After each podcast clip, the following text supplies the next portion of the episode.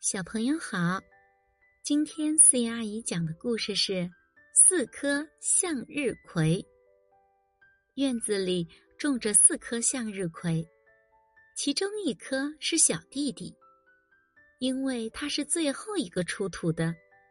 不过他比哥哥们长得都快，但他还不满足，他要超过后院里的那棵白杨树。渐渐的，他感觉到脚下有什么东西，牢牢的把它固定在地上。这是它的根。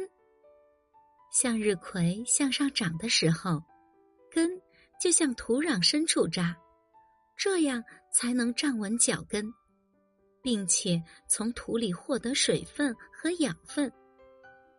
为什么要把劲用在长根上呢？我要憋足劲向上长。成为院子里的巨人，小向日葵这样想。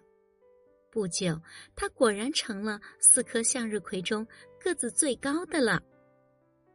墙上的牵牛花向他打招呼，他都不搭理。三个哥哥纷纷提醒他说：“不要这样自高自大，一定要把根扎牢，不要贪高。”可小向日葵一点儿也听不进去。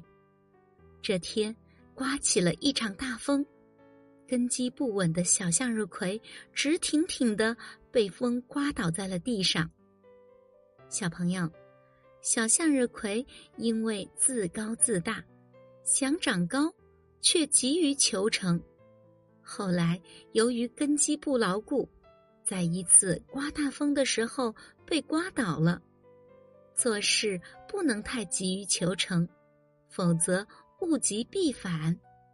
我是思妍阿姨，我们下一个故事见。